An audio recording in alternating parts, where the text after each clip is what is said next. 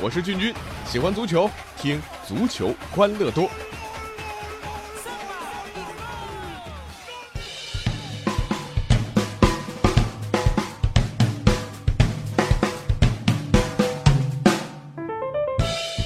欢迎来到足球欢乐多，我是君君。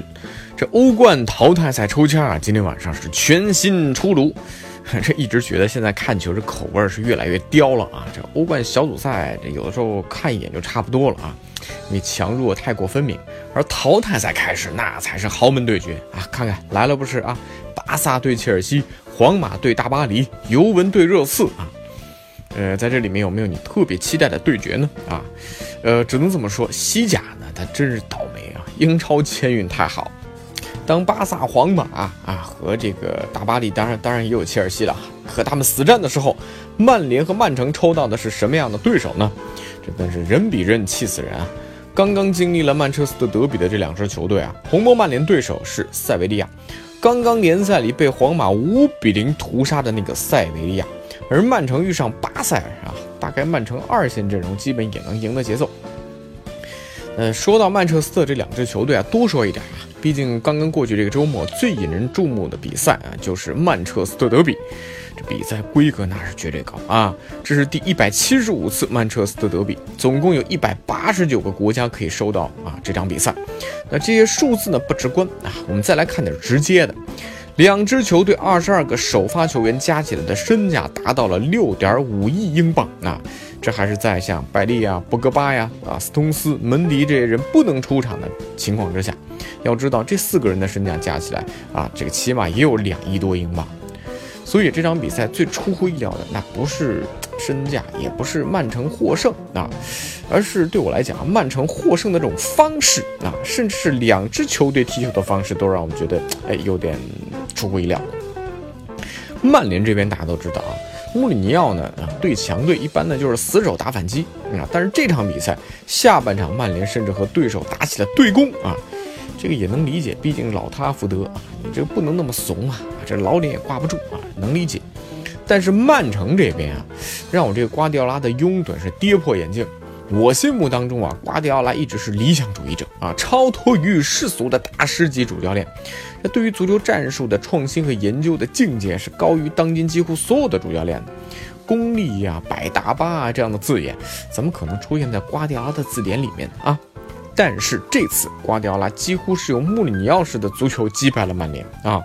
当曼城在二比一领先之后啊，瓜迪奥拉立刻做出调整，用中后卫曼加拉换下了前锋热苏斯，变阵四后卫加双后腰组合，坚决打防守反击。换人的时候啊，五十九分钟啊，五十九分钟啊啊！瓜迪奥拉这个不食人间烟火的主教练，居然做出如此保守和功利的选择啊！而从来在比赛里只追求行云流水的足球的瓜帅，也干起了砍大树的勾当啊！曼城中后场一旦被曼联突进啊，呃，曼城球员就不惜用犯规来破坏进攻，比如大卫席尔瓦凶狠连铲埃雷拉啊，连铲马蒂奇，真的让我都有点看不下去啊！到了比赛最后阶段，曼城在角球区开始倒球啊，斯特林呐、德布劳内啊这几个人都在那里捣鼓了半天啊。有人算了一下，大概一共持续了足足有七分钟左右，硬是把比赛时间给消磨没了。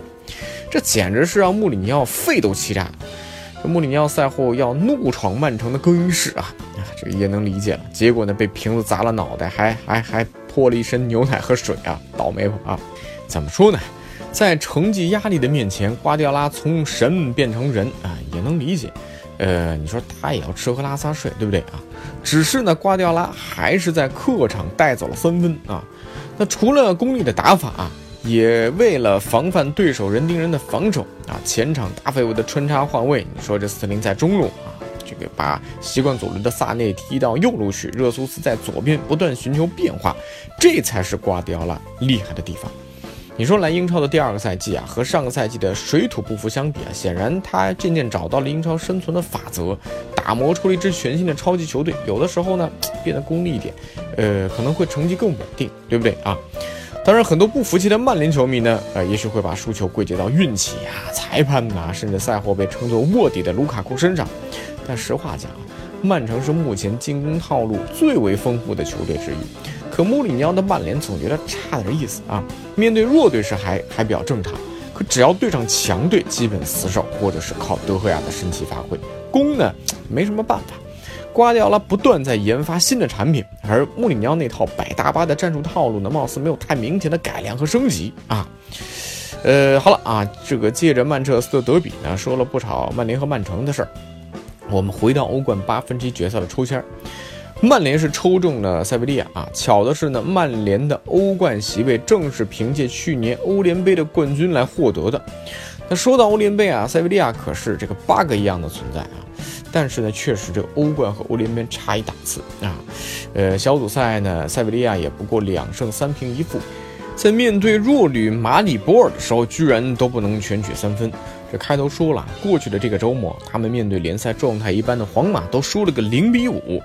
呃，最近四年包揽了欧联杯冠军的两支球队的相遇啊，曼联如果打不赢塞维利亚，那穆里尼奥是要下课的啊。曼城打巴塞，如果被淘汰，好了啊。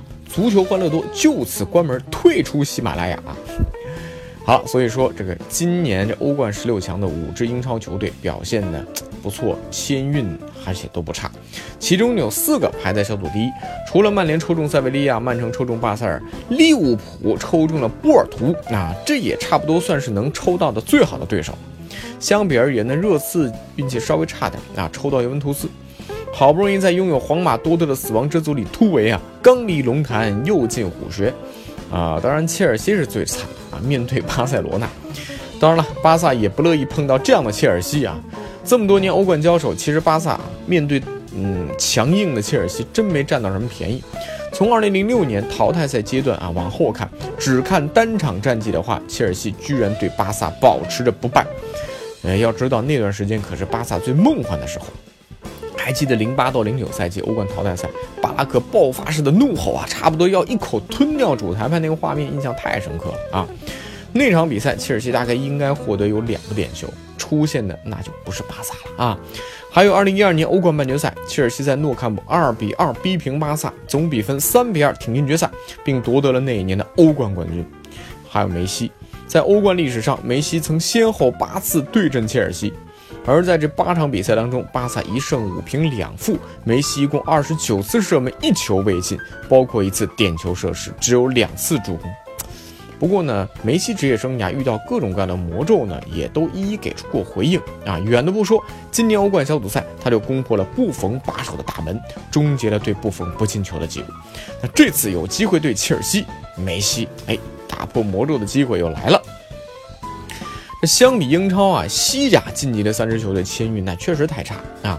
呃，塞维利亚对曼联，对不对？巴萨对切尔西，皇马居然抽中了今年欧冠的夺冠大热门巴黎圣日耳曼。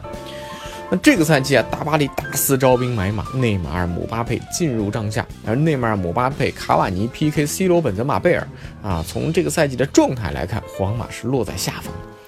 而内马尔这边啊，这个赛季转会巴黎，就是为了要证明自己不会总活在梅西、C 罗的阴影之下。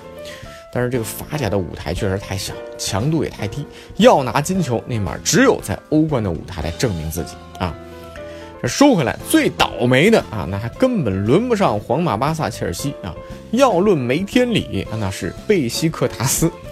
你说人家这一土耳其球队啊，辛辛苦苦争了个小组第一啊，多不容易。想一想吧，这个抽一小组第二啊，看看是不是能呢走得更远。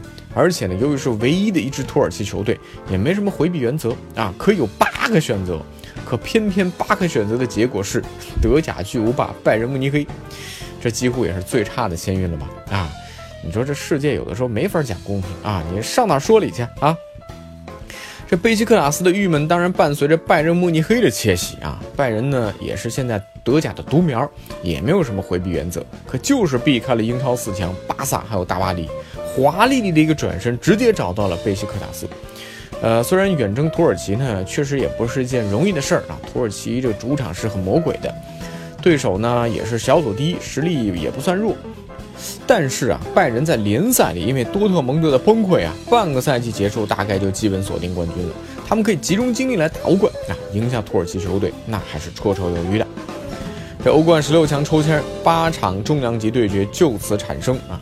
体育比赛呢，永远是几家欢喜几家愁。当然，对于志在夺冠的球队来讲，抽到谁那都一样，唯一要做的那就是战胜对手，不管对方是谁。